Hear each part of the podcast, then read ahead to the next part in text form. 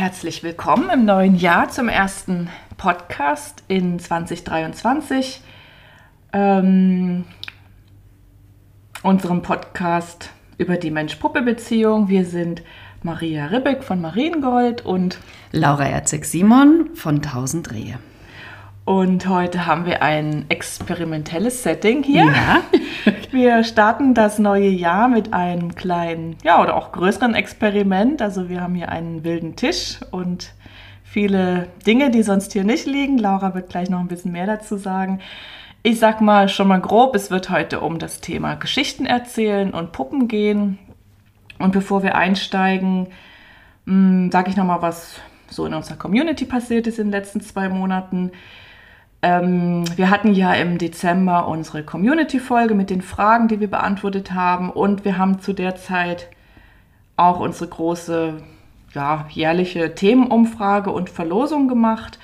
In dem Rahmen haben wir ganz viel Feedback bekommen, sonst kam nämlich nichts rein. Also keine persönlichen Nachrichtenbriefe, E-Mails, sondern das spielte sich alles im Rahmen dieser, ja, im Grunde dieser Verlosung, die ja mit dieser Themenumfrage verbunden war, ab.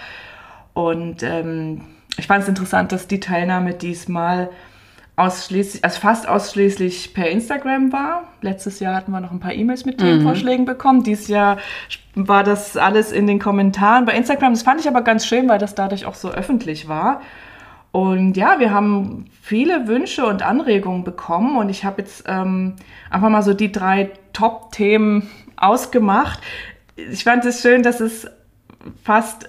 Also dass es doch in eine andere Richtung ging als letztes Jahr. Also dass wir scheinbar gewisse Wünsche letztes Jahr schon erfüllt haben. Also da fällt mir ein, dieser Puppen- und Jungen-Podcast, das war was ganz viel gewünscht war. Das tauchte jetzt gar nicht mehr auf in den Wünschen. Haben wir ja auch schon gemacht. Also was ihr euch am häufigsten gewünscht habt, war das Thema Puppen machen als Business. Also ja, die Arbeit als Puppenmacherin und wie man daraus ein Geschäft machen kann. Dann das Thema Heilungspuppen kam mehrmals. Und was im Grunde seit Oktober immer wieder kam, seit wir diese Buchbesprechung von Elena Ferrante gemacht haben, kam eigentlich immer wieder, das wollen wir mal wieder, so, macht das mal wieder. Also das sind so die 3 Themen und Laura und ich haben noch keinen Plan für dieses Jahr, wir wissen nur, was wir heute machen, aber ich glaube, dass mindestens ein Thema davon dieses Jahr noch aufgegriffen wird. Mal sehen, wir haben ja noch viel Zeit und hoffentlich noch einige Jahre vor uns. Genau, Spenden kamen noch rein. Also danke an Chantal, Bettina und Arite. Und Arite hat auch eine kleine Nachricht zu ihrer Spende hinterlassen. Die möchte ich noch mal kurz vorlesen. Ja. Die geht nämlich in Lauras Richtung. Danke für die gute Unterhaltung zum Kaffee. Ich hoffe, mit meiner Spende einen kleinen Beitrag auch zur Reparatur der Kalimba leisten zu können. Yeah! Und vielleicht mal gucken, das entwickelt sich ja etwas langsamer als gedacht, die Reparatur, aber vielleicht im Dezember. Im Dezember wieder volle Klänge. Ja, das beinhaltet ja, ich muss da die Adresse rausfinden, ich muss schreiben, ich muss schicken. Es ist ein Projekt. Und das ist vielleicht ein Jahresprojekt, aber wir bleiben dran. Also ganz lieben Dank für Spenden, für Herzlichen Dank. Themen, für Feedback jederzeit. Ja. Gut, wir haben heute eine kleine... Naja, ich übergebe jetzt einfach gleich mal an Laura, bevor ich mich um Kopf und Kragen rede. Genau. Schön. Ja, erstmal danke, Maria, dass du dich darauf eingelassen hast. Ich weiß, du liebst Struktur. Ja. Und dass du da, ja, finde ich toll, dass du dich da so richtig reingeschmissen hast und mal guckst, was ich jetzt mit dir anstelle. Ja, es geht um das Thema... Puppen und Geschichten. Und da ist natürlich erstmal die Frage, was haben Puppen und Geschichten denn überhaupt gemeinsam? Wie kann man die in einen Topf schmeißen? Ganz frei assoziiert, wo würdest du die Gemeinsamkeiten sehen, Maria? Ja, ich habe ja gewusst ungefähr, was für ein Thema auf mich zukommt und ich habe mir auch ein paar Gedanken gemacht. Und mir fiel ein Satz ein, oder so eine, also... Ich habe gedacht, dass Puppenspielen immer Geschichten erzählen ist. Also wann immer Kinder mit den Puppen spielen, erzählen sie dabei eigentlich eine Geschichte. So, das ist für mich so der gemeinsame Nenner. Und dass natürlich Puppen einfach aufgrund der Tatsache, dass sie ja Charaktere darstellen in der Regel oder kleine Persönlichkeiten, ja Ausgangspunkt von Geschichten sein können oder dass Eltern beim Bettgehritual in die Rolle der Lieblingspuppe schlüpfen können und so mit dem Kind kommunizieren können. Also es ist einfach so wie ein Katalysator zum Geschichtenerzählen, finde ich so. Ja, schön. Ich habe mich einen ganz ähnlichen Punkt hier stehen. Ich habe Puppen als Spiegel der Seele. Also das, was das Kind beim Puppenspiel macht oder auch, denke ich, bei Erwachsenen, wenn wir die Puppen anschauen, weil sie eine menschliche Gestalt haben, können wir uns unglaublich gut darin spiegeln und können das, was wir im Innen haben, in die Puppe bringen und so auch zu einer Transformation bringen. Ja. Naja, und ich dachte auch dann, eigentlich ist unser ganzes Leben ja eine einzige Erzählung. Und auch alles, was wir über unser Leben wissen und reflektieren, das passt zu dem, was du jetzt gerade gesagt hast, alles, was wir sind, wie wir uns entwickeln, wie wir unser Leben reflektieren, ist eigentlich ein Narrativ. So, weil ich glaube, wir es gar nicht anders verstehen können. Und ob das jetzt ein bildliches Narrativ ist oder auch eine Erzählung oder ja, wie man einfach bestimmte Erlebnisse schildert. Also es spielt ja in unserer Entwicklung als Menschen und auch wenn man die gesamte Geschichte der Menschheit sieht, spielt ja Geschichte, also es sagt ja schon der Begriff Geschichte für die Historie. Ja, Geschichten machen uns Menschen aus und ohne, es gibt eigentlich kein Leben ohne Geschichten. Es gibt vielleicht ein Leben ohne Geschichten erzählen im Sinne von eine Geschichte zu entwickeln, aber immer wenn wir über uns sprechen, ja, bringen wir Ereignisse in in eine Schilderung und verbinden sie und das ist ja das Wesen der Geschichte. Ja.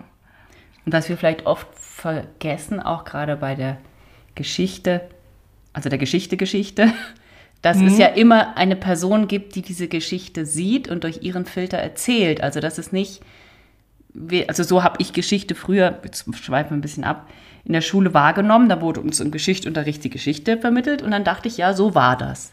Aber das heißt ja gar nicht, dass es so war. Nee, das stimmt total. Ne? Und das finde ich auch wieder spannend beim Geschichtenerzählen. Ja. Und dessen muss man sich auch immer bewusst sein. Dass der Erzähler eigentlich immer mitgedacht. Ja. Also der Erzähler ist eigentlich der, wie sagt man, Kreator ist das falsche Wort, aber der Erzähler erschafft die Geschichte beim Erzählen und hat natürlich die Möglichkeit, durch Hinzufügen und Weglassen und Ausschmücken und bestimmte Schwerpunkte setzen, die Geschichte ganz individuell zu erzählen. Und das kann interessant sein, aber das kann halt im schlimmsten Fall auch dazu führen, dass die Geschichte, unsere Weltgeschichte, Historie auch falsch erzählt wird. Und das ist ja auch passiert. Ja, so. Auf jeden Fall. Und das ist auch ein Stück weit wahrscheinlich menschlich. Auf jeden Fall. Weil wo zieht man dann auch die Linie, ne, zwischen Fiktion und Wirklichkeit? Also bei dem Thema ist man dann natürlich auch ganz schnell. Vielleicht sollte man sehr in der Fiktion sogar bleiben und sich sagen, alles ist eine Fiktion und je mehr Seiten wir sehen, desto kompletter kriegen wir das Bild. Aber ein wirklich komplettes Bild, ich weiß es nicht. Oder wir brauchen ganz viele Geschichten, damit das Bild möglichst komplett wird. Ja. Dann habe ich hier noch als Punkt stehen, genau, es gibt ja Traditionen, die überliefern ihr Wissen, ihre Geschichten nur mündlich. Und das finde ich eine ganz spannende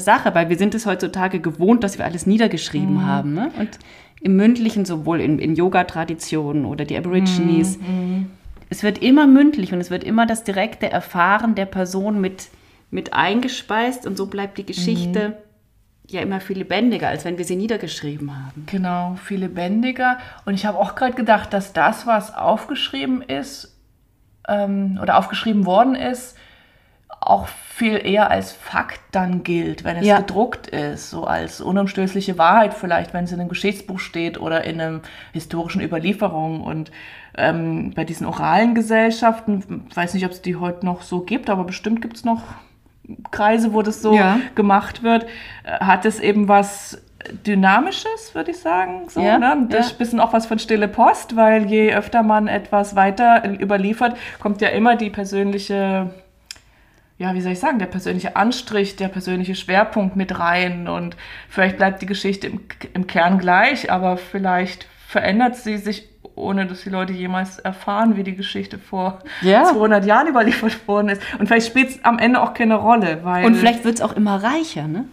die Geschichte, dadurch, dass halt jeder seine Erfahrung mit reinbringt und sein Wissen mit reinbringt und nicht nur einmal da steht. Aber was du sagst, finde ich ein interessanter Punkt, da bin ich noch nicht drauf gekommen, dass wir gerne das, was geschrieben steht, als Tatsache sehen. Weil es fixiert ist. Ja. Ne? Und das betrifft ja gerade, wenn ich so an, weiß nicht, Sachen, die, wer konnte denn als erstes schreiben? Das waren Geistliche, meistens kirchliche Geistliche. Ja. Ja. Und das waren eben dann auch die ersten fixierten Regeln unseres Miteinanders. Und das ist ja teilweise, also es ist ja bis heute überliefert, da gibt es bestimmt auch noch ganz alte Museumsstücke, wo man dann bestimmte Regeln nochmal nachlesen kann. Und dass das aber auch immer nur, was ist nur, aber ob erzählte Geschichte oder niedergeschriebene Geschichte sind ja auch ein Abbild der Wirklichkeit zu diesem Zeitpunkt und von dieser Person von dieser Person und ich glaube, das muss man immer mitdenken, dass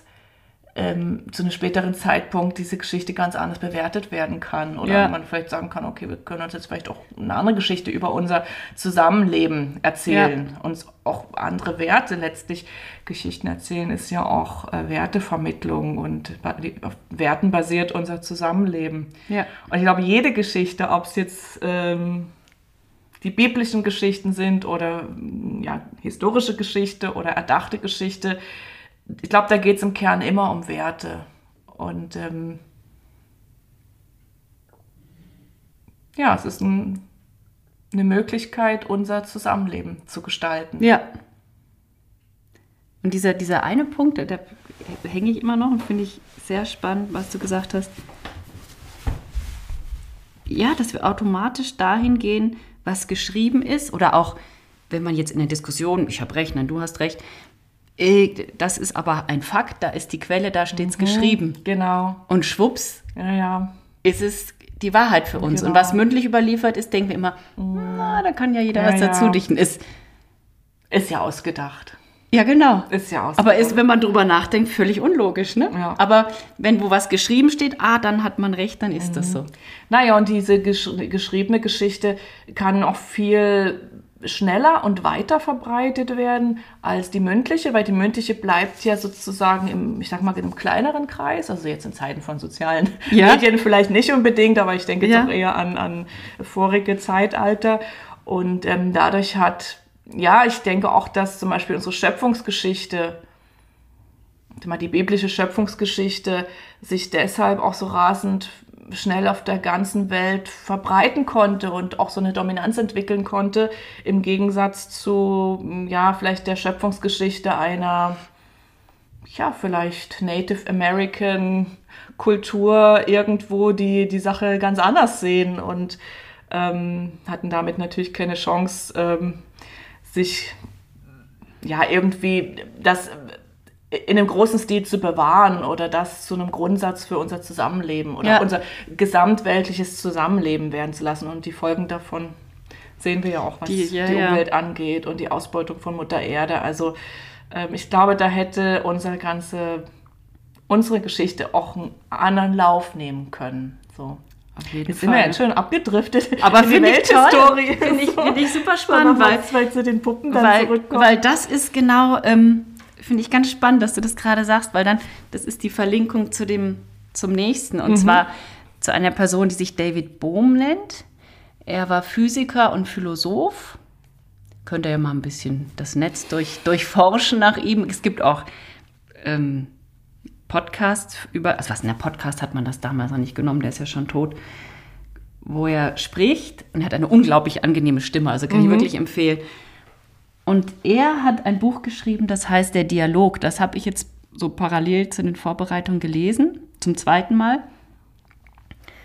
Und er geht davon aus, dass wir als Menschen lernen müssen, Dialoge zu führen. Und zwar im Sinne davon, dass wir...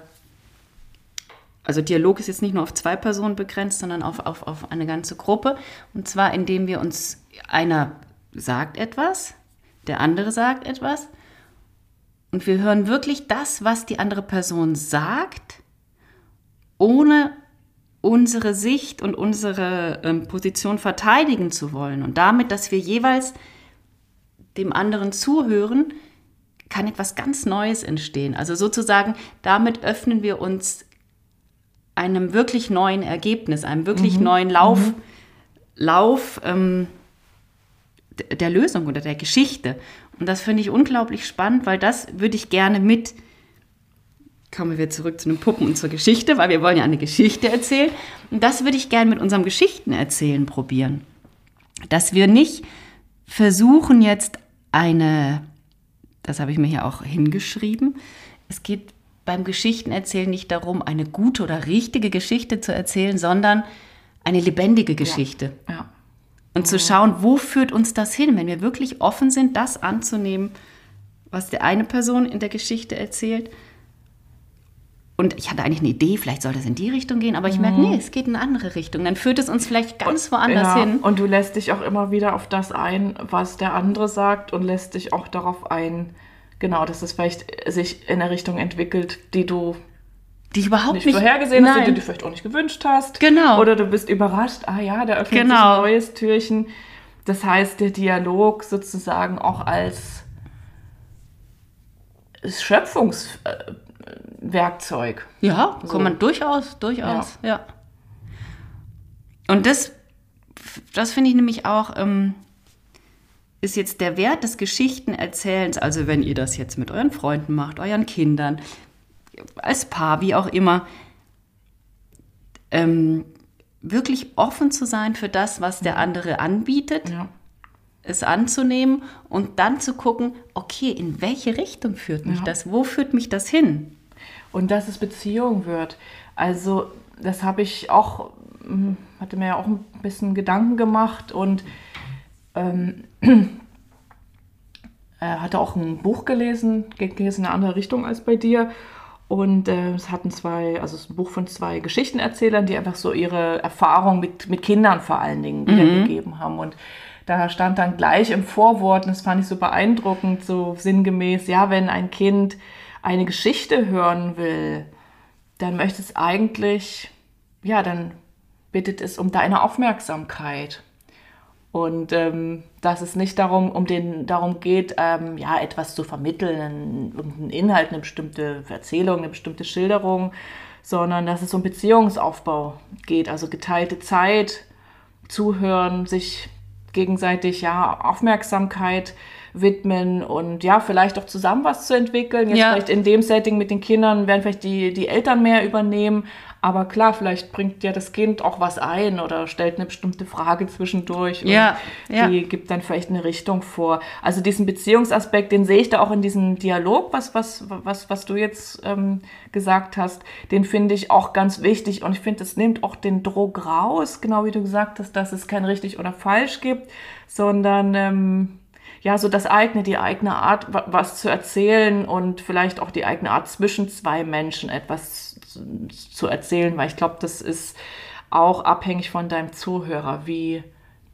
man erzählt, was man erzählt, was für ein Gefühl dabei entsteht.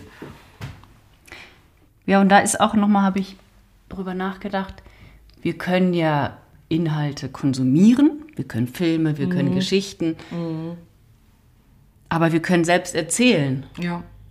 Das ist was völlig anderes, etwas sich auszudenken, miteinander, für jemanden, jetzt vielleicht für das Kind oder miteinander als, wie auch immer, mit wem man was erzählt, als eine fremde Geschichte wie du schon sagst, zu konsumieren, zu lesen, zu schauen. Und davon sind wir eben auch heutzutage, muss man auch einfach sagen, werden wir ja überschwemmt von langen, aber eigentlich mehr so kurzen Geschichten, Bilder bei Instagram, diese Reels, die man kommt mal nicht mehr dran vorbei. Und was hat das eigentlich mit mir zu tun? Gar nichts.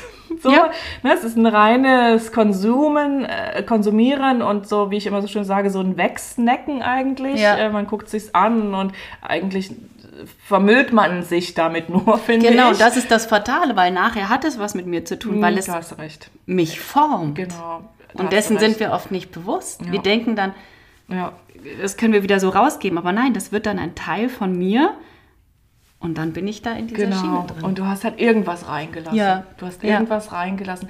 Ja, mir fiel jetzt gerade auch nochmal der Begriff Co-Kreation ein, der uns ja auch durch das letzte Jahr hier durch den Podcast ein bisschen begleitet hat. Und wenn du Geschichten nicht nur konsumierst, sondern eben mit kreierst, sei es als Zuhörer im Dialog oder auch Sprechender im Dialog oder in welchem Setting auch immer, dann hat die Geschichte auch was mit dir zu tun. Ja. Und bewirkt vielleicht auch irgendwie eine Art von, man ist berührt, man lässt sich berühren und es, wie du schon sagst, es geschieht so eine Art irgendwie Transformation oder eine Verwandlung und vielleicht ein Trost in einer schwierigen Situation oder es eröffnet sich eine neue Perspektive, die man gerade gebraucht hat oder so. Und ich glaube, sage ich jetzt aus eigener Erfahrung, das passiert nicht beim Konsumieren, beziehungsweise diese eine Perle, die versteckt sich dann irgendwo. Ja. Aber ob man die an dem heutigen Tag zu sehen bekommt, ist irgendwie fraglich. Und stattdessen kriegt man aber eine Menge Zeug rein, was man eigentlich nicht braucht. So. Und wenn wir eben selbst ins Erzählen kommen, dann können wir das, was uns innerlich bewegt, oder es kommt automatisch, was uns bewegt, kommt dann nach außen und kann sich ändern oder kann wirken, ne? Ja. Ja, das fiel mir auch noch ein beim Thema Puppen und Geschichte. Da hatte ich jetzt ja schon so meine Vorstellungen gesagt, dass man in die Rolle von einer Puppe schlüpfen kann. Und mir fiel auch noch ein, beziehungsweise das hatte ich mit unserer Freundin Julia. Ja. Mit der hatte ich mich nämlich auch so ein bisschen ausgetauscht schon. Sie ist ja auch Puppenmacherin und Mama von 3 Kindern. Und die erzählte dann, dass sie manchmal, wenn sie spürt, ein Kind hat Kummer, und sie spürt aber, sie wird jetzt nicht auf direktem Weg an das Kind rankommen. Durch Fragen, so was ist denn los, was war denn heute in der Schule, dass sie sich dann manchmal eine Puppe oder ein Kuscheltier zur Hilfe nimmt und dass das dann die Brücke ist. Und das könnte ja auch über eine Geschichte sein. Also je nach Alter des Kindes natürlich auch, weil es gibt eben auch im Leben von Kindern, aber auch in unserem Erwachsenenleben viele Dinge, die wir gar nicht so direkt benennen können, über die wir nicht sprechen wollen, die uns unangenehm sind, die uns peinlich sind oder die uns auch zutiefst traumatisiert haben. Und ich glaube, da kann das Puppenspiel und auch das Geschichtenerzählen mit Puppe, über Puppe, also wie auch immer, diese Brücke kann dann eben in dieses Seelenreich hineingehen, ohne dass direkt gesprochen wird. Ja. So. Ja. Und vielleicht da auch eine Linderung oder so ein Gefühl des Aufgehobenseins, des Verstandenwerdens, des irgendwie so Beheimatetseins, dass sich jemand kümmert, fürsorglich ist. Also auch da sehe ich Puppen und Geschichten in so einem ganz, irgendwie in so einer schönen Symbiose auch. Ja, das haben wir beim Clownspiel auch manchmal, dass wenn wir merken, dass ein Kind, was sehr ängstlich ist, dann spielen wir auf keinen Fall das Kind direkt an, sondern wir fangen dann an, mit dem Kuscheltier zu kommunizieren oder ein Tier, was wir dabei haben, oder eine Puppe kommuniziert mit dem Tier. Ne? Und darüber finde ich ganz schön. Geht's dann auf. Ja. So, was habe ich denn hier noch auf meinem schlauen Zettel stehen? Oh, genau, was brauchen wir um eine Geschichte zu erzählen? Das kommt später. Ein kleines Auto mit Geschichte, das kommt auch später. Weitere Anmerkungen. Laura hat hier so eine ganz, ganz schöne Mindmap. Und ich weiß nicht, ob ihr das schon merkt. Also Laura hat ja heute die Regie. Und das finde ich auch total interessant, dass ich so runterschreibe. Und eher so linear, sage ich mal, vorbereite. Und hier liegt ein A4-Blatt und in der Mitte, verrate nicht zu viel, aber es sind hier einfach so Bubbles, so Blasen mit verschiedenen Themen. Und ich bin noch nicht so ganz dahinter gestiegen, aber es ist auch nicht meine Mindmap. Aber das ist interessant zu sehen, wie du vorbereitest. Ja, hast du noch weitere Anmerkungen? Fällt dir noch irgendwas sonst? Nee. Also, ich... welche Punkte, die dir noch wichtig sind? Nichts mehr, gut. Dann würde ich gerne kurz vorstellen, wie man Geschichten erzählen kann, was es da für Tools gibt. Bin ich ganz gespannt. Ja, also ich weiß natürlich auch nicht alles, aber das, ist das was du jetzt einfach so deine Lebenserfahrung oder hast du nochmal was gelesen oder auch über die Clowns-Expertise? Ich habe einfach das genommen, was ich von den Clowns kenne und was mir so beim... Das Lustige war ja, ich habe ja vorbereitet und immer parallel eben der Dialog gelesen und das hat ganz schöne so Gedankenbrücken gebaut und was mir dann gekommen ist, habe ich aufgeschrieben. Okay. Ich habe jetzt kein Buch speziell darüber gelesen, sondern genau. Ja, also das Geschichtenerzählen, was man dafür braucht. ich sag mal, es gibt 2 Basic-Regeln, mit denen man eigentlich loslegen kann. Mehr braucht man eigentlich nicht, aber ich stelle nachher noch andere vor. So machen wir das beim Clown-Spiel und so ist es auch in der Improvisation und das habe ich einfach für die Geschichten übernommen. Und zwar einmal steht in der Mitte ganz groß Ja. Aha, da kommt das Ja her. Das, genau. Das war jetzt der Punkt, den ich nicht einordnen konnte. Ist das jetzt eine Abkürzung? Nee, das ist Ja. Genau, Ja heißt Ja. Okay. Und zwar Ja bedeutet, ich bejahe immer das Angebot des Partners. Also wenn der Partner sagt, und sie stürzten einen wilden Fluss hinunter, sage ich nicht, nein, sie sind am Pfad daneben gelaufen, sondern ja, sie stürzten einen wilden Fluss hinunter. Gut. Das ist Regel Nummer 1. Und Regel Nummer 2, ich habe hier so einen Ping-Pong-Schläger aufgezeichnet, der aussieht wie eine Zigarette, meinst du? Oh Gott, wie komme ich hatte ich aber auch gedacht, das ist impliziert. Ich denke da nur falsch rum im Mund. Wir müssen das noch abfotografieren, also für die Nachwelt. Das andere ist der Ping-Pong-Schläger. Ich habe jetzt mal richtig so einen Ping-Pong-Schläger zur Hand genommen. Da könnt ihr ja sonst was nehmen. Und zwar steht der für eine Form des Erzählens, und zwar wie beim Ping-Pong-Spiel. Ich habe, der Ball ist bei mir, ich erzähle, oder jetzt der Schläger, erzähle ich, und dann gebe ich den Schläger zu dir ab. Und dann erzählst du. Und erst wenn du fertig bist, gibst du mir den Schläger wieder. Das macht man dann auch in der Praxis tatsächlich. Genau. So. Wir machen das dann so mit Blicken. Also wir erzählen, okay, erzählen und dann den Blick rüber. Aber ich finde das ganz schön mit dem Schläger. Dann hat man so ganz klar... Ja, gefällt mir. Gefällt mir die Idee, ja. Das ist ja so ein bisschen oller Schläger. Man könnte sich auch was Schöneres suchen. Nee, aber ich denke gerade an das Redeherz von der Landpartie. Ja, genau. Oder dieser Stein könnte man auch nehmen. Aber schön, ne? Ja, das ist tatsächlich, da kann man sich auch an was festhalten dann. Ja, und dann hat man immer wieder dieses Bild vom Ping-Pong-Spiel im Kopf. Sehr gut. Also das sind so die 2 Basics, die man eigentlich nur braucht. Und dann geht es natürlich weiter. Es gibt dann, diese Story Cubes, die kennst du vielleicht auch. Wo so Stichworte draufstehen? So Würfel und dann stehen, genau, sind ja entweder Stichworte oder es gibt, glaube ich, auch mit Bildern, weiß ich nicht genau. Und dann so per Zufall sozusagen, was als nächstes integriert wird. Das kann man nehmen, wenn man jetzt denkt, oh Gott, ich habe die Fantasie nicht. Oder man könnte diese Dixit-Karten benutzen. Kennst du nicht? Laura ist nicht meinen Business-Geschichten erzählt. Ich bin zwar Puppenmacherin, aber das ist mir nicht, ist nicht Teil meiner Natur, sag ich mal. Nee, weil du schreibst ja auch so viel. Und deswegen weiß ich auch nicht, ich höre mit ganz großen Ohren hier zu. Also. Dixit, das ist so ein Spiel, da hat man ganz viele Karten mit Bildern drauf.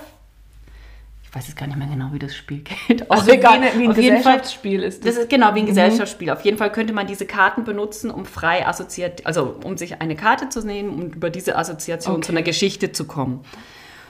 Oder man könnte auch Tarotkarten oder Engelkarten oder Seelenorakelkarten nehmen. Wenn man jetzt zum Beispiel sagt, das ist ein Kind, das hat Koma oder so, es zieht eine Karte, man schaut sich die Karte an und dann fängt man frei über diese Karte an zu erzählen.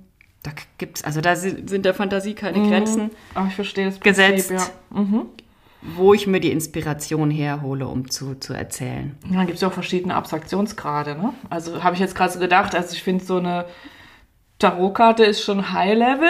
Ja, ja. Also die Story-Cubes kenne ich, da würde ich jetzt sagen, da kann man wahrscheinlich auch schneller andocken, wenn man es nicht erfahren ist im Erzählen. Ja, die Tarotkarten sind jetzt auch nicht unbedingt für Kinder, also das würde ich jetzt... Ja, warum nicht? Weil sie auch stimmt, hast du auch recht, ja.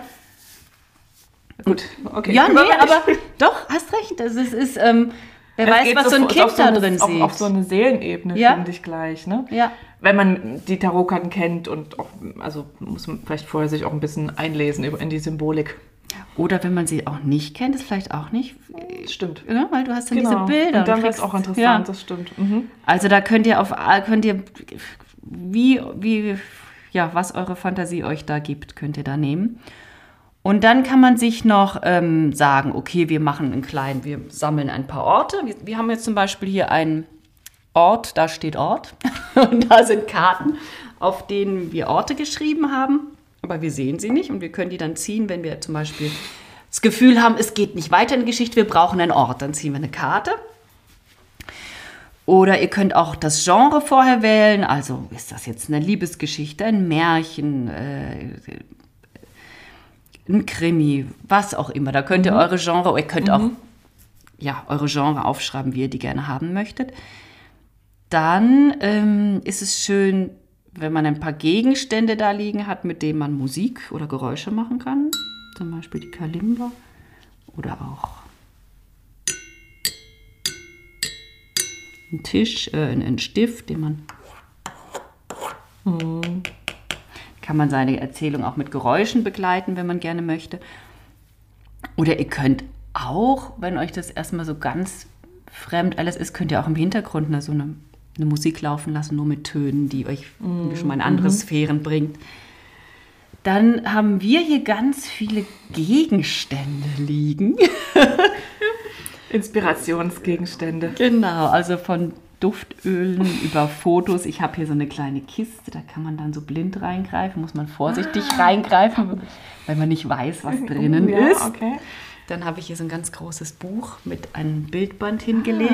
Ja, den habe ich jetzt hier gerade abgedeckt, gut. Ja, den gut zu wissen. Könnte man auch als Inspiration nehmen. Und dann könnt ihr euch noch entscheiden, wenn ihr die Geschichte erzählt.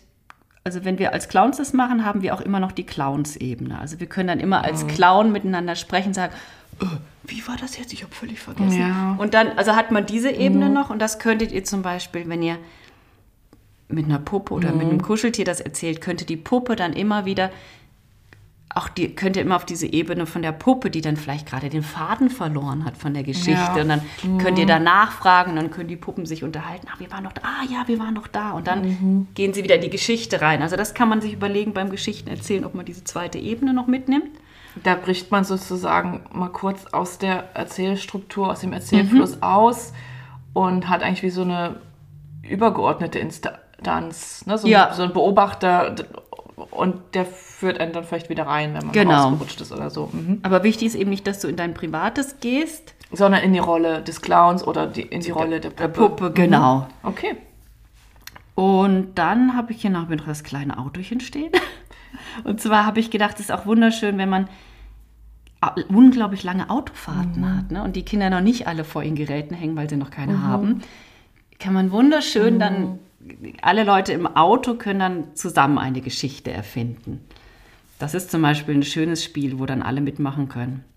Und lange Autofahrten hast du in deinem Leben mit deinen Kindern schon viele gehabt. Ja, habt ihr das dann auch mal ausprobiert in der einen oder anderen Form? Ich muss gestehen, meistens waren da schon die Geräte. Ne?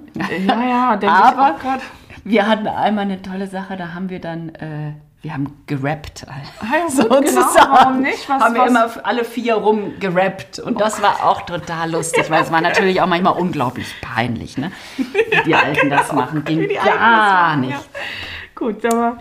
So, dann würde ich jetzt sagen, habe ich hier noch irgendwas stehen?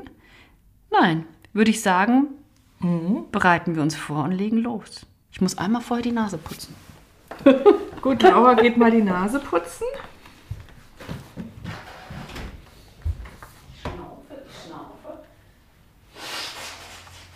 Und ich sortiere mal hier meine Zettel weg. Meine ganze Theorie und deine Theorie. Wow, ich bin jetzt echt gespannt, was das wird. Gut, ja. Auch nochmal ein Schlückchen trinken. Ja, es gibt möchtest du noch Tee? Oh. Sonst Tee, Wasser, alles da. Und haben wir auch einen Titel für unsere Geschichte? Oder wäre ja auch... Den Titel davor zu haben. Weißt du was, das könnten wir ja auch unseren Zuhörerinnen. Ja, genau. Wir erzählen sie und dann suchen wir nach dem Titel. Das finde ich eine schöne Idee. So, das können wir auch benutzen, ne? Oh, das gibt ja auch schon Musik. So, spannend. Spannend. Sehr spannend, fangen wir an. Ja, und Ping-Pong-Schläger. Wollen wir Schnick, Schnack, Schnuck machen, wer anfängt? Laura, nee, du musst anfangen. Okay, ich fange an. Also es ist völlig klar, dass du jetzt anfangen musst. Und wie gesagt, das sagen wir uns jetzt hier immer wieder, hier steht, ne? Das große Ja. Das große Ja. Und beim Geschichten... Der Ping-Pong-Schläger. Der Ping-Pong-Schläger. Und beim Geschichtenerzählen geht es nicht darum, dass sie gut und richtig sind, sondern lebendig. Haben wir denn eine Instanz? Gute Frage. Wollen wir das machen? Wollen wir von unsere Puppen nehmen? Ja, wir nehmen die Puppe. Wir haben hier nämlich zwei. Vielleicht nehmen wir nur eine. Das wird ein bisschen kompliziert. Gut, genau. Sollen wir deinen nehmen? Ja, wir nehmen die. Wir haben hier die Tilda. Tilda heißt sie. Schön. Das ist meine allererste Puppe, die ich für meine Tochter genäht habe. Die habe ich jetzt mal mitgebracht als, ja, ich dachte, könnte vielleicht was sein. Und genau, mal schauen. Vielleicht hat sie Lust, sich mal einzumischen. Ja. So, okay. Die ist so schön, die Tilda. Schade, dass ihr die jetzt nicht sehen könnt. Ihr kriegt ein Foto. Wir machen noch Bilder. So, hier kommt sie hin. Ups. Purzelt gleich die nächste runter. So, ich werde als erstes ein Genre ziehen. Wir haben 6 Genres aufgeschrieben. Ja. Mal sehen, welches. Ich bin auch sehr gespannt. Das Genre ist Märchen. Ein Märchen, Laura. Märchen. Gut. Mhm. Und dann werde ich mir noch einen Ort ziehen. Und dann startet es los. Konzertsaal. Konzertsaal. Okay. Okay. Da passt ja das dazu. Wunderbar. Wunderbar. Fangen wir doch gleich damit an.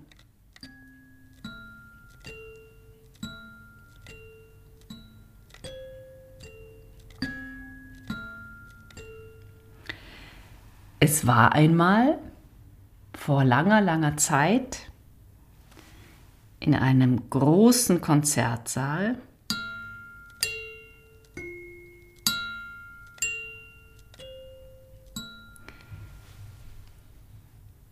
der war ganz aus Stein gebaut. Die Wände waren aus Stein, der Boden war aus Stein. Und auf diesem Steinboden saß mitten im Saal ein kleiner Hund.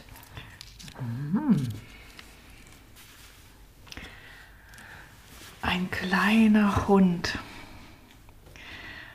Ein kleiner Hund mit den schönsten großen braunen Augen, die man sich nur vorstellen kann.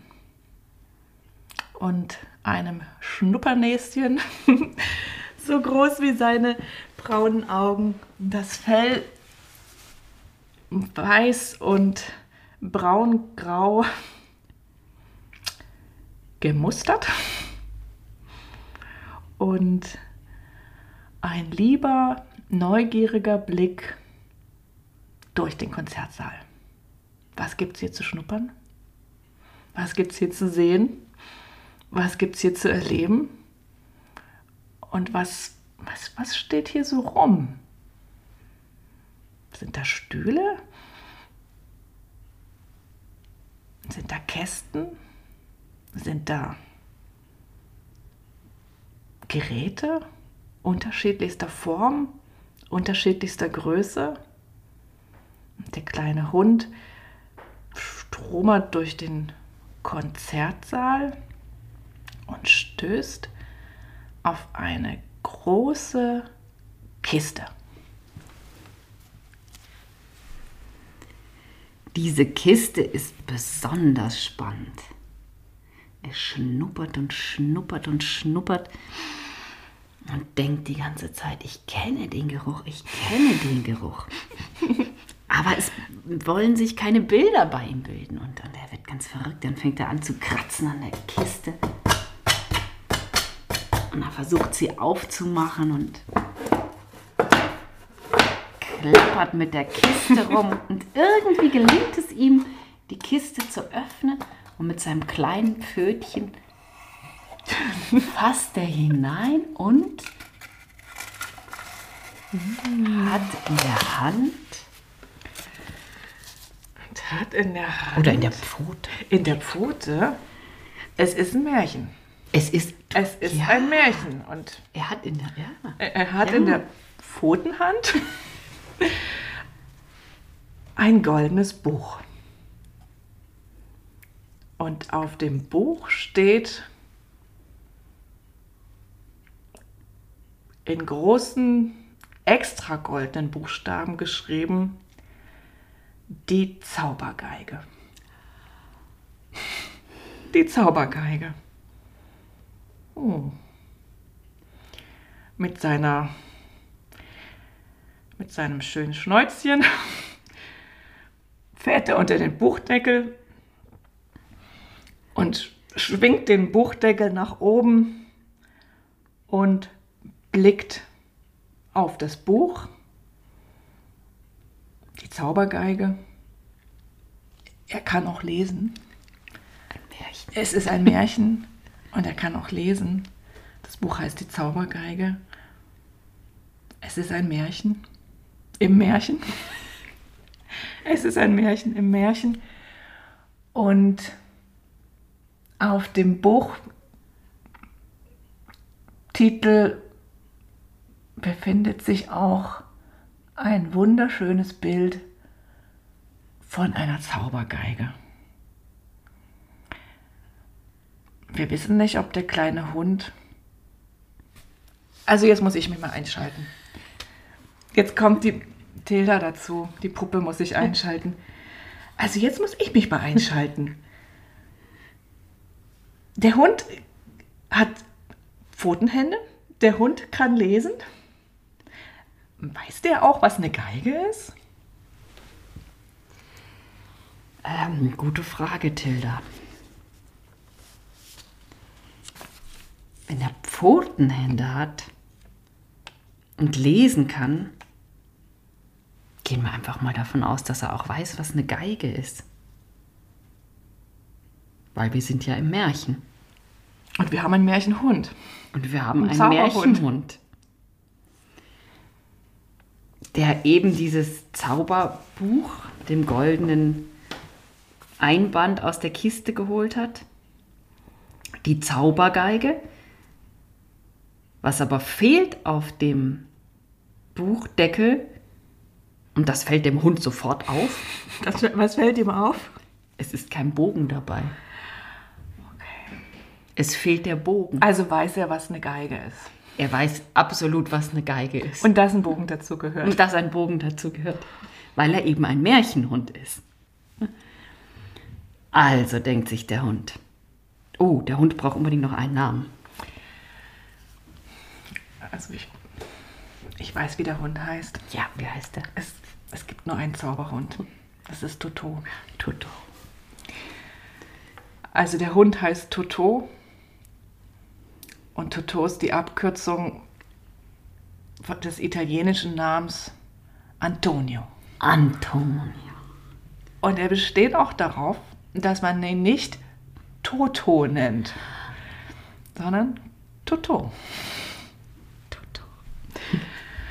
Wo waren wir stehen geblieben? Also der Hund heißt Toto.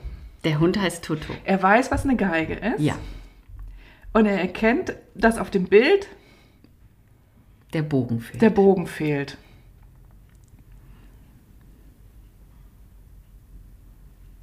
Ja.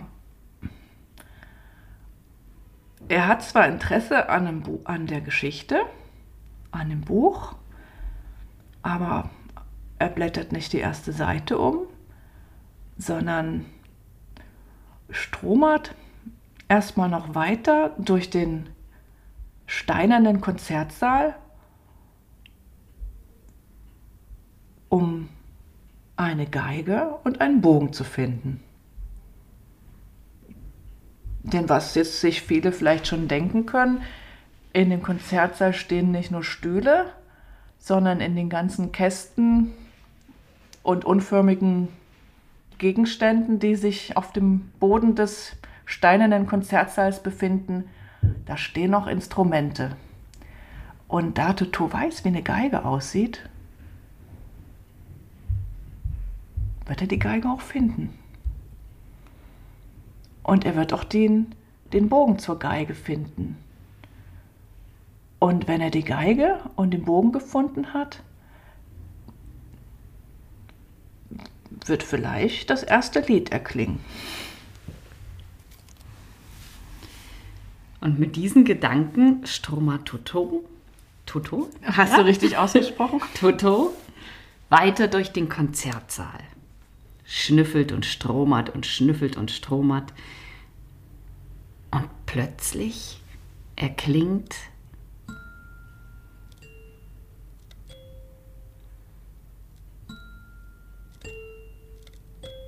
Eine ferne Melodie, die immer näher kommt.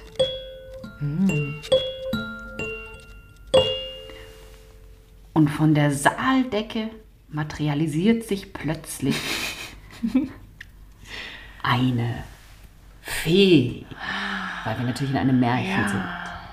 Und die Fee schaut nicht unbedingt sehr fähig aus. Sie schaut ein wenig anders aus, als Feen sonst ausschauen. Ja, auf den ersten Blick würde man sie vielleicht nicht als Fee erkennen, denn sie hat zwar eine wunderschöne, zierliche, fast durchscheinende Gestalt und ein zauberhaftes, rosa, golddurchwirktes Kleidchen an, aber was ihr fehlt, sind die Flügel. Aber wir sagten ja schon, von Zauberhand kommt die kleine Fee von oben hinunter in den Konzertsaal geschwebt, streicht sich ihr Kleid glatt und entdeckt das kleine Hündchen. Und man muss dazu sagen, sie hat noch nie in ihrem Leben einen Hund gesehen. So ein goldiges Wesen. Sie laufen aufeinander zu, Toto schnuppert ganz neugierig und die Fee erkennt sein gutes Herz, dass sie keine Angst haben muss und nimmt den kleinen Hund auf den Arm und fragt ihn: Wie heißt du denn? Moment. Ja? Kann Toto eigentlich sprechen? Gute Frage. Wir werden es gleich sehen, Tilda. Wart's mal ab. Du kennst sie schon besser. Du kannst ein bisschen rabiater mit ihr umgehen. Genau. Also, wie heißt du denn, du kleines Feldtier?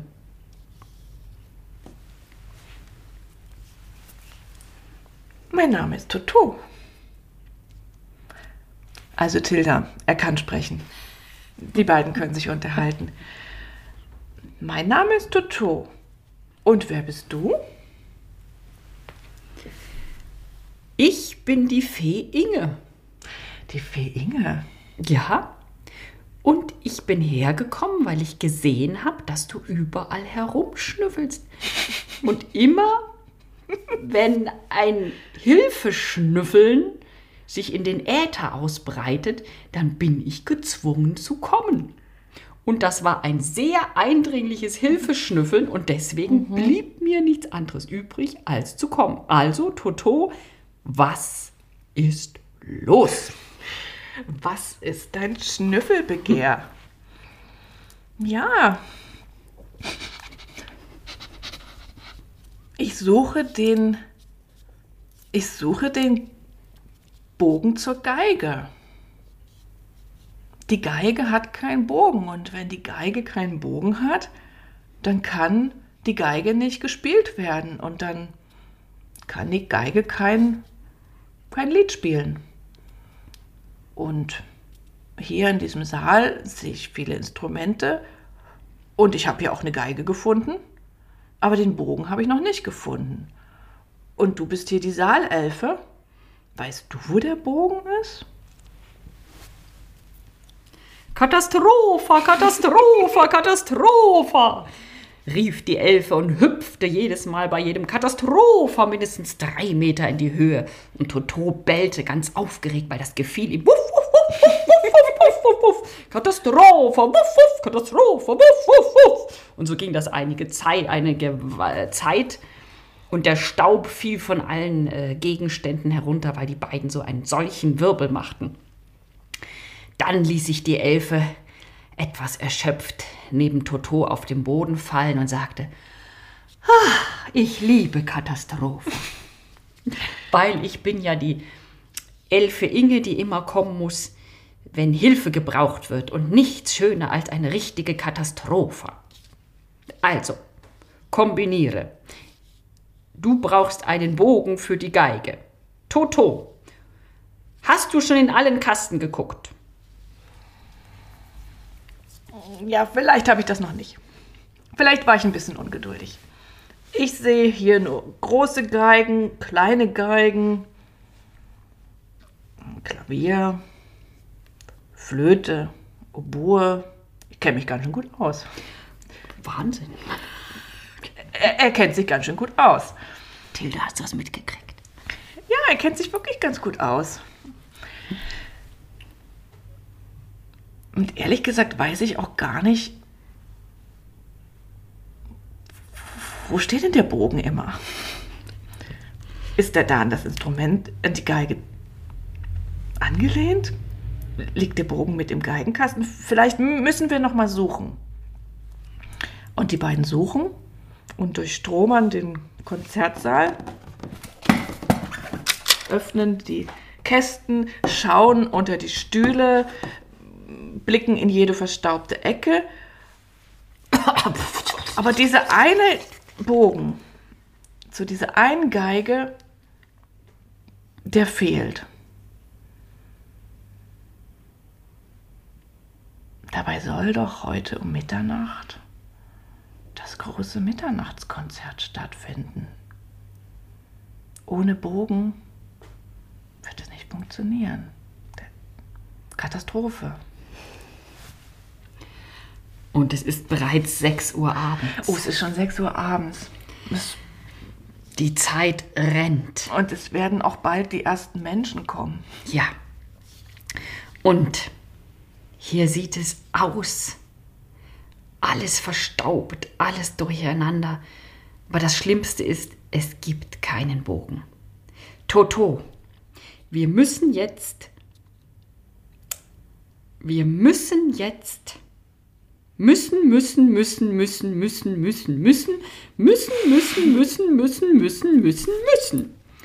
Und schon fängt die Elfe Inge ein Müsselied an zu singen.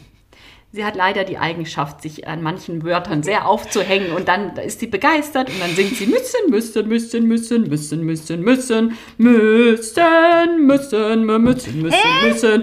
Ja, was ist los? Was müsst ihr denn? Ah, gut, danke für die Erinnerung. Ha, ich hatte es vergessen. Was müssen wir denn? Ah, ich weiß es wieder. Wir müssen den Bogen finden. Du, Toto, weißt du was? Da hat doch gerade da die große Tilda, die hat doch gefragt, was wir müssen. Vielleicht sollten wir sie mal fragen, ob sie eine Ahnung hat, wo dieser Bogen sein könnte. Woher soll ich denn das wissen? Habt ihr schon überall geschaut? Ja, Tilda, Sie haben schon überall geschaut. Der Bogen ist scheinbar weg. Aber ich habe noch eine andere Idee. Vielleicht muss die Zaubergeige ja gar nicht mit dem Bogen gespielt werden. Vielleicht ist der Bogen gar nicht weg. Vielleicht erklingt die Zaubergeige auch ohne Bogen.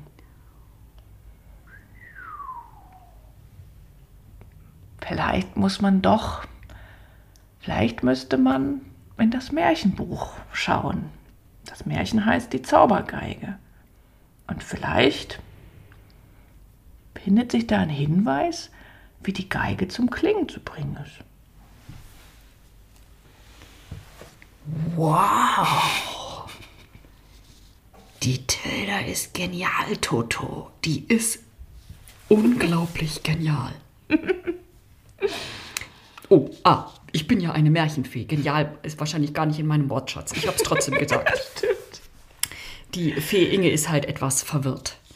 Also, ich werde jetzt das Märchenbuch aufschlagen und schauen, was darin geschrieben steht. Lieber lesender Mensch dieses Buches, bist du dir sicher, dass du die nächste Seite aufschlagen willst? Denn wenn du sie aufschlägst, wird die Geschichte ihren Lauf nehmen und du kannst sie nicht mehr stoppen. Fee Inge schaute Toto an, Toto schaute Fee Inge an, sie hielten beide die Luft an. Uiuiui, ist das spannend. Krimi geworden statt ein Märchen. Ja. Die Geschichte, die darf weiterlaufen. Denn wir wollen wissen, wie es weitergeht. Und wir wollen die Geige zum Klingen bringen. Und vielleicht findet sich ja irgendwo ein Hinweis. Mhm. In der Kiste, in die Toto schon mal geschaut hat. Also er stromert nochmal zu der Zauberkiste, aus der er das Zauberbuch geholt hat, über die Zaubergeige und öffnet sie ein zweites Mal und greift mit seiner Pfotenhand hinein. Es ist nur noch eine Sache drin. Oh nein. Und heraus holt er ein goldenes Kettchen. Und es hat genau die Weite von Totos Hals. Vielleicht kein Hinweis auf die Zaubergeige, sondern einfach nur Totos Sonntagsstart für das Konzert heute Nacht. Und die Elfe Inge schwebt heran, nimmt die Kette und legt sie um Totos Hals. Zauberkette. Oh, Zauberkette. Was kann das bedeuten? Sobald die Kette um Totos Hals gelegt ward, sprang er einen riesigen Satz in Richtung Tür.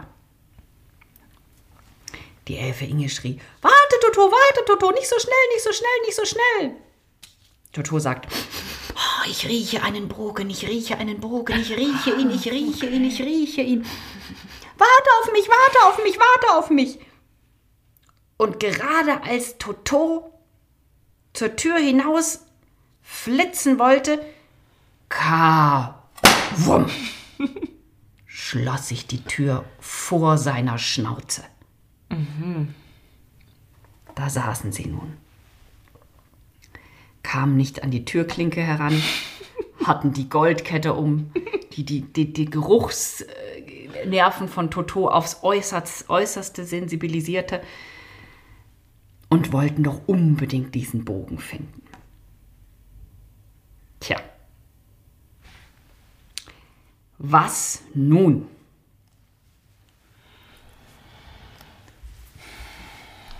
Ich muss noch mal nachfragen. Sie sind im Konzertsaal? Im Konzertsaal. Okay. Toto hat die goldene Kette um? Ja. Und Inge schwebt über ihm? Inge schwebt über ihm. Und sie stehen vor verschlossener Tür? Ja. Und Toto wittert draußen den Geigenbogen? Er wittert, ja. Er wittert ihn. Mhm. Okay. Die Tür muss sich früher oder später öffnen. Ja. Es wird früher oder später jemand kommen, denn es soll ja das Mitternachtskonzert stattfinden. Und durch diese Tür werden irgendwann die Musikerinnen und Musiker kommen und natürlich auch die Gäste. Aber Toto gehört nicht gerade zur geduldigen Sorte von Hund. Er schnuppert und das Schwänzchen wedelt hin und her. Und er weiß, die Lösung ist ganz nah und die Elfe, die nicht vorhandenen Flügel, die zittern und zittern. Und auch sie hat das Gefühl, wenn wir nur durch diese Tür kommen, dann werden wir den Bogen finden und der Abend ist gerettet und wir werden die Zaubermelodie hören. Wir werden hören, wie die Zaubergeige spielt. Aber wie sollen wir nur diese Tür öffnen? Ja, wie sollen wir nur diese Tür öffnen? Oh, das kann doch nicht wahr sein. Die Fee Inge schwebt ganz hektisch verwirrt an der Tür. Der Hund Toto kratzt und bellt unten. Es ist ein riesiges Tohuwabohu im Konzertsaal. Ein Glück sind noch keine Gäste da. Da sagt Toto, wuff! Ah, das Buch. Wir haben ganz vergessen. Wir müssen doch die nächste Seite aufschlagen. Oh, wie, was stand denn da noch? Da stand so in etwa, wenn du die Seite aufschlägst, wirst du nicht mehr zurück können. Dann nimmt die Geschichte ihren Lauf. Los, Inge, schlag die nächste Seite auf. Ja, stimmt, die nächste Seite. Ich schlag die nächste Seite auf. Oh, aber ich traue mich das nicht alleine. Tilda, kannst du mit mir zusammen die Seite aufschlagen? Na klar, ich habe schon so viele Buchseiten umgeschlagen und dann schaffe ich das jetzt auch noch. So, hier ist die erste Seite. So, vollgeschrieben von oben bis unten. Das ist ganz schön viel Text.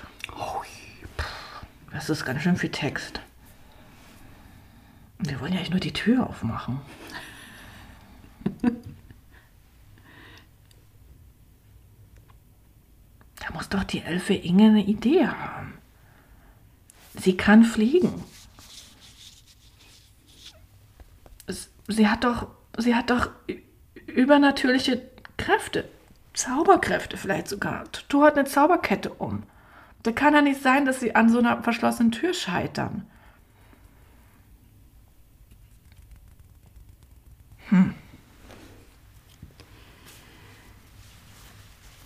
Oh ja, das kann doch wohl wirklich jetzt nicht sein. Toto, es ist ein entsetzlich langer Text. Außerdem steht der da in irgendeiner Sprache, die ich überhaupt nicht lesen kann. Sanctum, Extum, Schnacktum, Peftaractum, Extiratum, Schnacktifalatokatum, Kettum. Hä?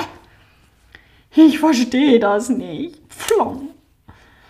Die Elfe Inge ist völlig erschöpft, knallt auf das Buch. Und in dem Moment, als sie mit voller Elfenlänge auf das Buch knallt, löst sich ein goldener Zauberstaub vom Buch. Und der Zauberstaub bildet eine Schlüsselform, fliegt genau zum Schlüsselloch, passt hinein und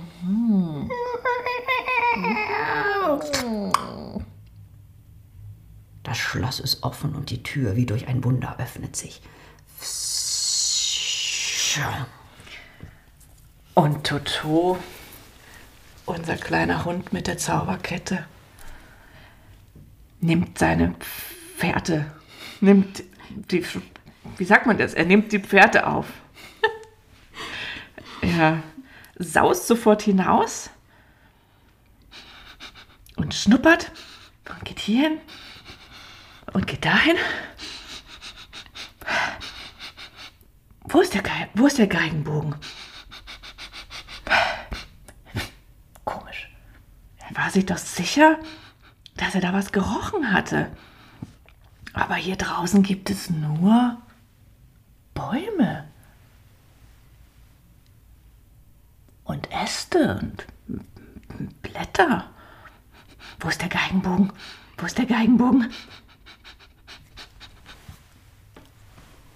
Toto, völlig verwirrt, schnuppert und Bäume und Äste und Blätter Und Inge erhebt sich langsam mit einer etwas eingedellten Nase wieder von dem Buch. Ja, genau. Fliegt mit ihren unsichtbaren Flügeln etwas holprig hinter Toto her. Toto, jetzt, wieso riechst du jetzt den Bogen nicht mehr? Du hast ihn doch da drin so genau gerochen.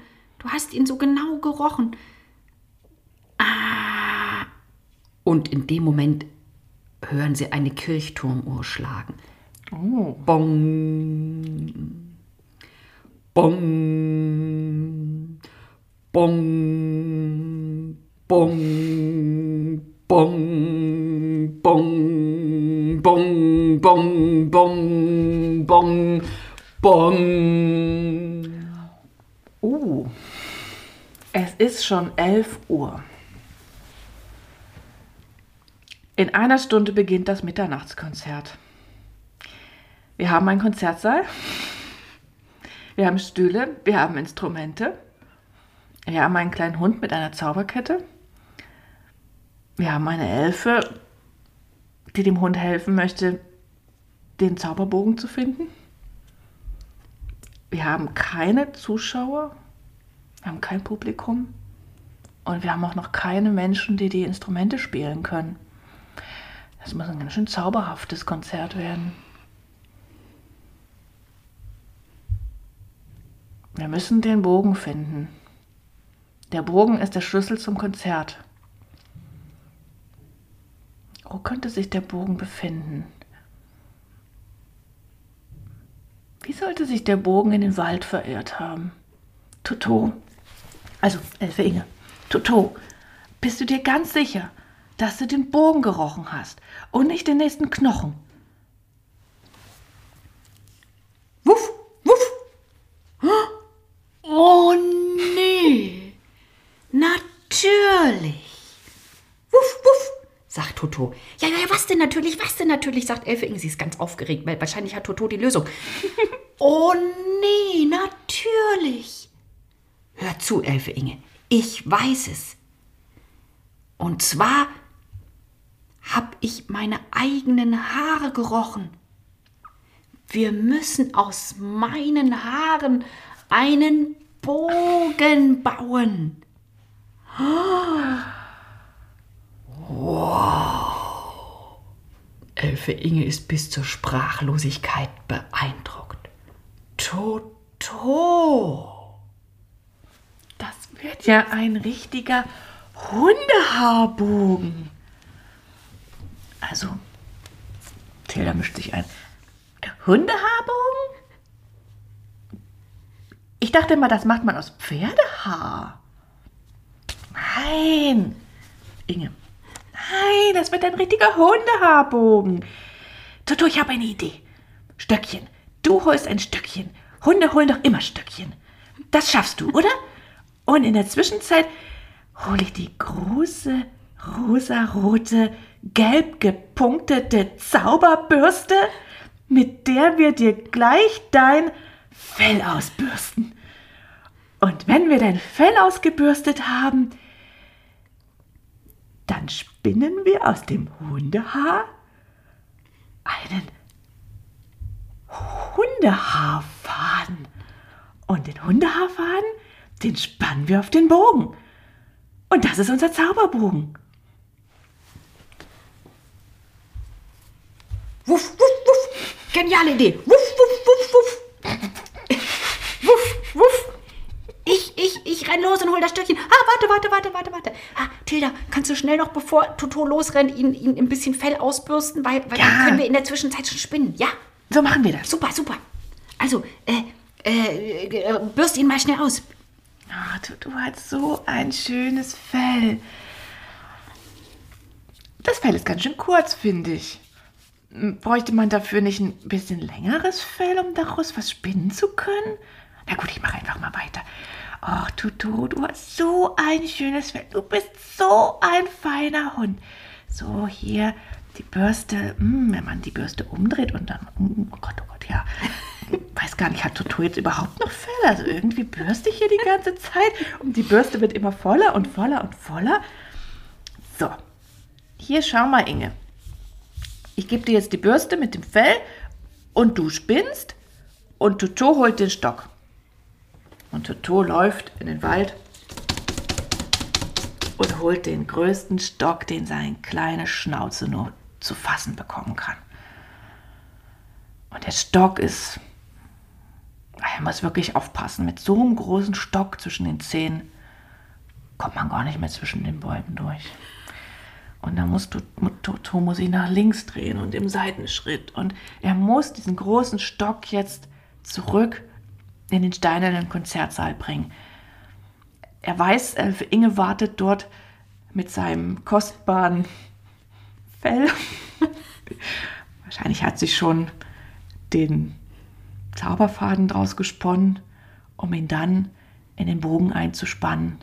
Ja, es ist ganz klar. Er muss zurück zum steinernen Konzertsaal, denn die Kirchturmuhr, sie hat schon wieder geschlagen. Noch eine halbe Stunde Zeit. Eine halbe Stunde ist nicht lang. Toto kämpft sich durch den Wald, bleibt überall mit dem Stock hängen. Manchmal fällt er mit der Schnauze mitten in den Schlamm. Aber er greift wieder seinen Stock und rennt und versucht, das ist, als würden die Bäume sich extra vor ihm verdichten und das unwegsam machen. Aber Toto ist getrieben von dem Ansporn, unbedingt diesen Stock zur Elfe Inge zu bringen, damit sie den hoffentlich schon gespannten Faden einspannen kann und es endlich einen Bogen für die Zaubergeige gibt. Währenddessen sitzt Inge im Steinsaal und spinnt wie eine Wahnsinnige am Bogen.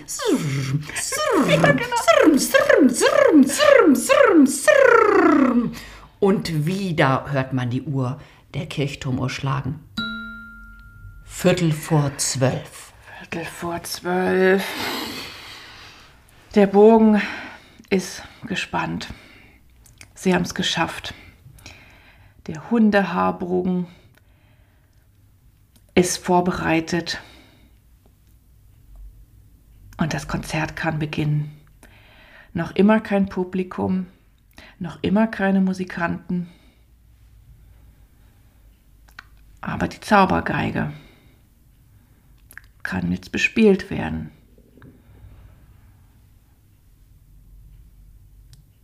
Nur, wie bespielt man eigentlich eine Zaubergeige? Da kommt Inge wieder dahergeflogen. Na, ist doch ganz klar. Ist doch ganz klar. Wir müssen in dem Buch schauen. Wir müssen die nächste Seite umschlagen. Da steht ganz bestimmt, wie man mit einem Hundehaarbogen die Zaubergeige spielt. Also, ich werde jetzt schon mal die nächste Seite hier umblättern. Oh, die hängt ein bisschen. Okay, das schafft er. Mit meinen nicht vorhandenen Flügeln werde ich jetzt nach oben fliegen und die Seite anheben. Oh ja, oh ja, oh ja. Ah, geschafft.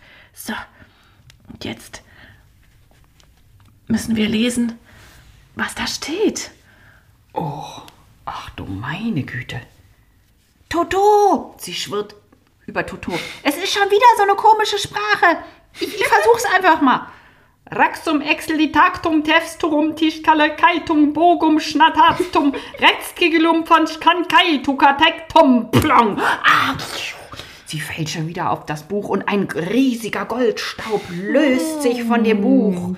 Und dieser Goldstaub nimmt den Bogen, führt den Bogen über die Geige, die Kirchturmuhr schlägt.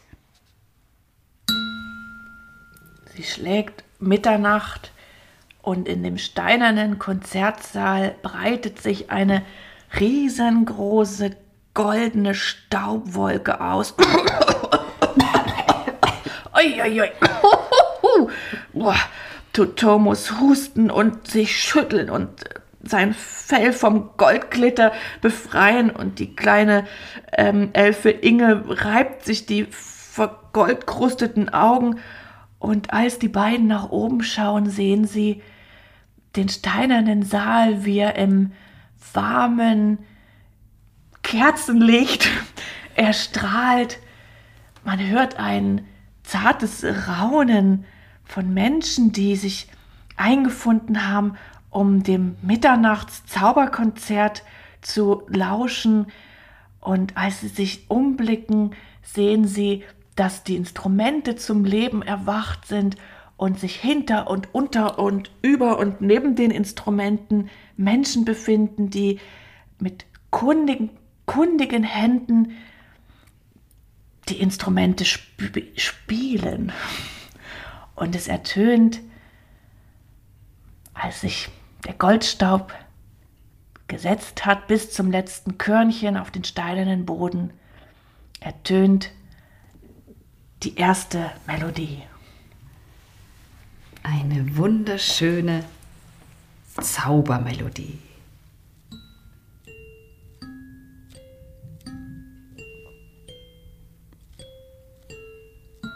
Und die Elfe Inge und Toto kuscheln sich glücklich und erschöpft aneinander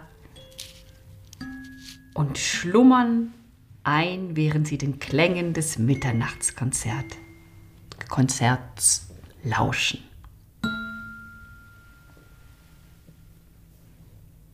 Und wenn sie nicht gestorben sind, dann lauschen sie noch heute. Genau. So, das war unsere Geschichte. Spannend. Ja, sehr spannend. Da müssen wir gleich nachher mal ein Foto machen. Ihr könnt das leider nicht sehen, wie es hier gerade ausschaut. Ja, es war, für uns war es auch gewissermaßen eine Bildgeschichte, weil wir hatten tatsächlich ein Foto von Toto. Toto ist ein ganz lieber Hund, der einer Freundin von uns gehört oder von mir vielmehr und schon viele Jahre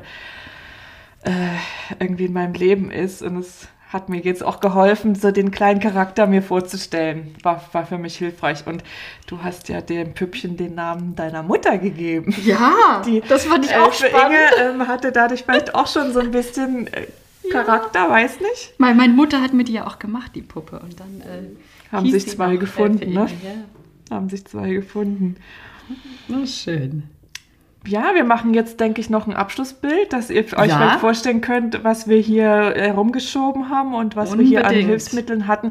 Ich muss sagen, gemessen an dem, was wir hatten, haben wir sehr wenig verwendet. Ja. Und ich hatte auch das Gefühl, das braucht gar nicht so viel, aber das vielleicht macht es auch Spaß zu sagen, wir verwenden alle Hilfsmittel und treiben so die Geschichte voran. Ja, ungewohnt, Laura. Also meine Erzählstimme musste sich erstmal warm erzählen, aber hat mir richtig Spaß gemacht. Schön, mir auch total. Ja, ich fand das auch so schön, wenn man, ja, man weiß nicht, wo es lang geht. Nee. Und dann findet man seinen Weg. Genau, man findet seinen Weg und da gehört auch eine große Portion Vertrauen dazu. Aber ich finde, wenn man so weiß, also mir hat es jetzt schon geholfen, dieses große Ja, also wirklich genau zuzuhören, so was war jetzt das letzte Stichwort, wo kann ich dann einhaken? Und ja, also wenn man einfach der ganzen Geschichte oder dieser ganzen Angelegenheit ein großes Ja gibt und auch zu wissen, man hat einen Partner oder eine Partnerin und wenn man nicht mehr weiter weiß, dann erzählt jemand anderes und die Ideen kommen irgendwo her und es wird irgendwie weitergehen, so wie der Lauf der Geschichte, wie es ja auch in dem Zauberbuch stand. Immer weitergeht. Genau, auch wenn man die Sprache manchmal nicht versteht. Auch wenn man die Sprache manchmal nicht versteht, genau so ist es. Ja, schön. Das war jetzt unsere Geschichten-Episode. Ja, wir sind natürlich sehr gespannt, was ihr für Erfahrungen mit den Geschichten erzählen macht. Und wir sind auch gespannt, ob ihr vielleicht einen Titel für unsere Geschichte habt. Ja, ganz wichtig. Also wenn ihr Lust habt, könnt ihr gerne uns schreiben oder dann auch bei Instagram kommentieren. Vielleicht fällt euch da was ein. Und wir freuen uns natürlich heute auch besonders über Feedback, weil das war ein Experiment. Ja. Und also für mich persönlich auch ein großer Schritt aus der Komfortzone, weil ich bin immer gerne vorbereitet. Ich weiß immer gerne, was als nächstes passiert. Und mir fehlt manchmal so ein bisschen das Vertrauen, dass etwas als nächstes passiert und dass man das auch nicht unbedingt kontrollieren muss. Also bin ich ganz dankbar für die Möglichkeit, dass ich jetzt mal mit dir ausprobieren konnte. Ja, und für mich war es auch schön, mal so intensiver vorzubereiten und aus meiner Komfortzone der Gemütlichkeit herauszugehen, weil ich musste ja dann mal was machen. Wobei, es ist ja nicht so, dass du nie was machst. Also. Nein, aber ich finde es immer schön, wenn man so seine Komfortzone verlässt und es immer weiter ausdehnt. Ja. Und es ist leichter, wenn man jemanden an der Seite hat. Ja, das finde ich, auch das Schöne hier in unserem Podcast-Projekt. Das geht gemeinsam schön voran. Ja. Ja, vielleicht nochmal so ein kleines Fazit. Das hat richtig Spaß gemacht und wir haben das jetzt, ja, wir wollten einfach mal ein neues Format ausprobieren, aber natürlich haben wir jetzt damit auch, ja, ein Anliegen verbunden und wir würden uns total freuen, wenn wir euch jetzt Lust machen konnten, ja, selber Geschichten zu erzählen mit den Puppen, die ihr näht oder schon genäht habt, mit den Puppen, die eure Kinder vielleicht im Kinderzimmer sitzen haben und vielleicht, ja, euch auch mal zu trauen, das Geschichtenbuch im Regal stehen zu lassen und was frei zu erfinden. Und wir haben es ja vorher im Einführungsteil schon gesagt, dass Geschichten erzählen, das ist, ja, das entspricht zutiefst unserer menschlichen Natur und vor allen Dingen unserem Bedürfnis nach Verbundenheit. Und wenn wir, ja, vielleicht so kleine Rituale mit den Kindern oder mit unserem Partner oder mit Freunden entwickeln, ab und zu mal so ein kleines Geschichtenerzählexperiment zu wagen, dann ist das ein ganz großes Geschenk für alle Beteiligten und stärkt die Bindung und ja, ist einfach Und auch eine kleine magische Erfahrung, ja? So ein kleines Zaubern und ohne zu wissen, was am Ende das erzauberte Produkt ist. Ja. Und auch das Vertrauen in das, was kommt. Ja. Und mir fällt gerade noch ein, das ist natürlich auch ein wunderschönes Geschenk, wenn ihr zum Beispiel an die Großeltern oder an die Kinder, wenn ihr zusammen eine Geschichte erzählt, die aufnehmt und dann sozusagen als Podcast zu Weihnachten oder zum Geburtstag verschenkt. Ja, schöne Idee. Oder sowas im größeren Rahmen mit ein bisschen Vorbereitung natürlich, dass jemand es vorbereitet, aber dass man im größeren Rahmen vielleicht zu Weihnachten oder wenn so der Nachmittag sonst lang werden würde, sich mal eine Stunde Zeit zu nehmen statt Gesellschaftsspiels. Das ist ja eigentlich auch nichts anderes. Ja, Geschichten erzählen kann jeder und das gibt Werkzeuge. Also ich werde auf jeden Fall das Buch Der Dialog von Laura noch in den Shownotes verlinken und das Buch, mit dem ich mich so ein bisschen in das Thema reingelesen habe. Also diese Werkzeuge, die kann man erlernen und es braucht aber vor allen Dingen ein Herz und es braucht Mut und es einfach zu tun und eine gewisse Routine und eine Praxis zu sammeln und wer weiß, vielleicht führt es ja zu einem zu neuen Gewohnheiten und neuen Ritualen mit euren Mitmenschen. Und Geschichten sind in jedem drin, sie müssen nur rausgelassen werden. So ist es. Es gibt so viele Geschichten, wie es Menschen gibt und das ist ein unerschöpflicher Fundus. Ja. Jetzt kommen wir zum Ende. Das Ende ist auch ein Anfang. Ja. Nämlich, es geht wieder mit unseren Kursen los. Ja. Wir sind beim Werbeblock angelangt, falls ihr es noch nicht gemerkt habt. Werbung. Wir sind ja noch ein bisschen in der Winterpause, aber ich fange jetzt Ende Februar wieder an, Kurse zu geben. Das heißt, wenn ihr diese Folge hört, dann steht mein erster Kurs noch bevor. Also könnt ihr euch vielleicht noch kurzfristig anmelden, wenn ihr Lust habt. Das gesamte Programm findet ihr auf meiner Website.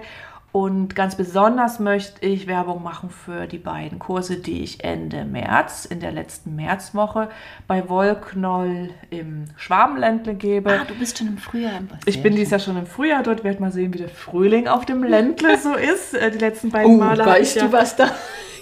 Ich kenne es ja oben vom Beatenberg. Ich bin ja auch wieder im Beatenberg. Da bringen die Bauern ihren Mist. Ah, gut, ich werde berichten. Also das sind 2 recht große Kurse. Ich denke, da sind sicher noch Plätze frei. Also kommt und schließt euch an und wir machen uns da eine schöne Puppennähzeit. Und ihr seid an der Quelle direkt. Ihr könnt dann dort die ganzen Materialien sofort kaufen in rauesten Mengen. Das ist immer ein ganz besonderes Erlebnis. Die Pausen, da gehen die Frauen dann mit ihren Einkaufskörben vom Kursraum in den Shoppingbereich. Mit ihrem Hacken-Porsche. Mit ihrem Hacken. Tatsächlich, es wird immer, es gibt, wirklich jetzt Werbung hier, es gibt dann auch einen Teilnehmerrabatt. Das heißt, alle, die bei mir im Kurs sind, können dann mit einem Rabatt von 10% bei Wollknoll einkaufen. Nicht nur Puppenbastelmaterial, alles, was das Handarbeitsherz begehrt. Aber Laura, du hast gerade schon gesagt, du bist wieder auf dem Beatenberg, ich bin auch im März. Im März, Februar noch nicht, also ich nähe schon Körper. Im März wieder im Beatenberg. Ich nähe schon wieder Körper. Ich produziere Körper. Ja. Und zwar ist der erste Kurs ist voll, aber der zweite am 18. und 19. gibt es noch. 18. und 19. März. Genau, das ist in der Nähe von Interlaken. In der Schweiz? In der Schweiz, in einem wunderschönen, oben auf, 1000 Meter, einem Berghotelchen. Und da kann man auch wunderbar übernachten im Alphotel Eigner. Also wunderschön. Genau, und mehr. Wir haben ja schon gesagt, wir werden jetzt im 2-Monats-Rhythmus diesen Podcast veröffentlichen und werden dann natürlich auch immer mal wieder eine kleine Werbeeinblendung machen zu aktuellen Kursen und Angeboten. Und sonst gibt es ja bei dir auch schon immer noch wieder Puppen, oder? Gibt es noch keine? Ja, genau. Ich habe jetzt auch mit den Puppen schon angefangen. Das ist im Januar immer etwas verhalten, aber ich nähe schon wieder und da werdet ihr auch in meinem Shop immer fündig. Also, danke, dass ihr uns zugehört habt. Wir freuen uns, wenn ihr unseren Podcast abonniert, vielleicht auch, wo es geht, eine Bewertung hinterlasst, uns weiterempfehlt. Spenden sind willkommen, Fragen sind willkommen, Themenwünsche sind willkommen. Und dann verbleiben wir bis zum nächsten Mal. Auf Wiedersehen. Eure Maria. Und eure Laura.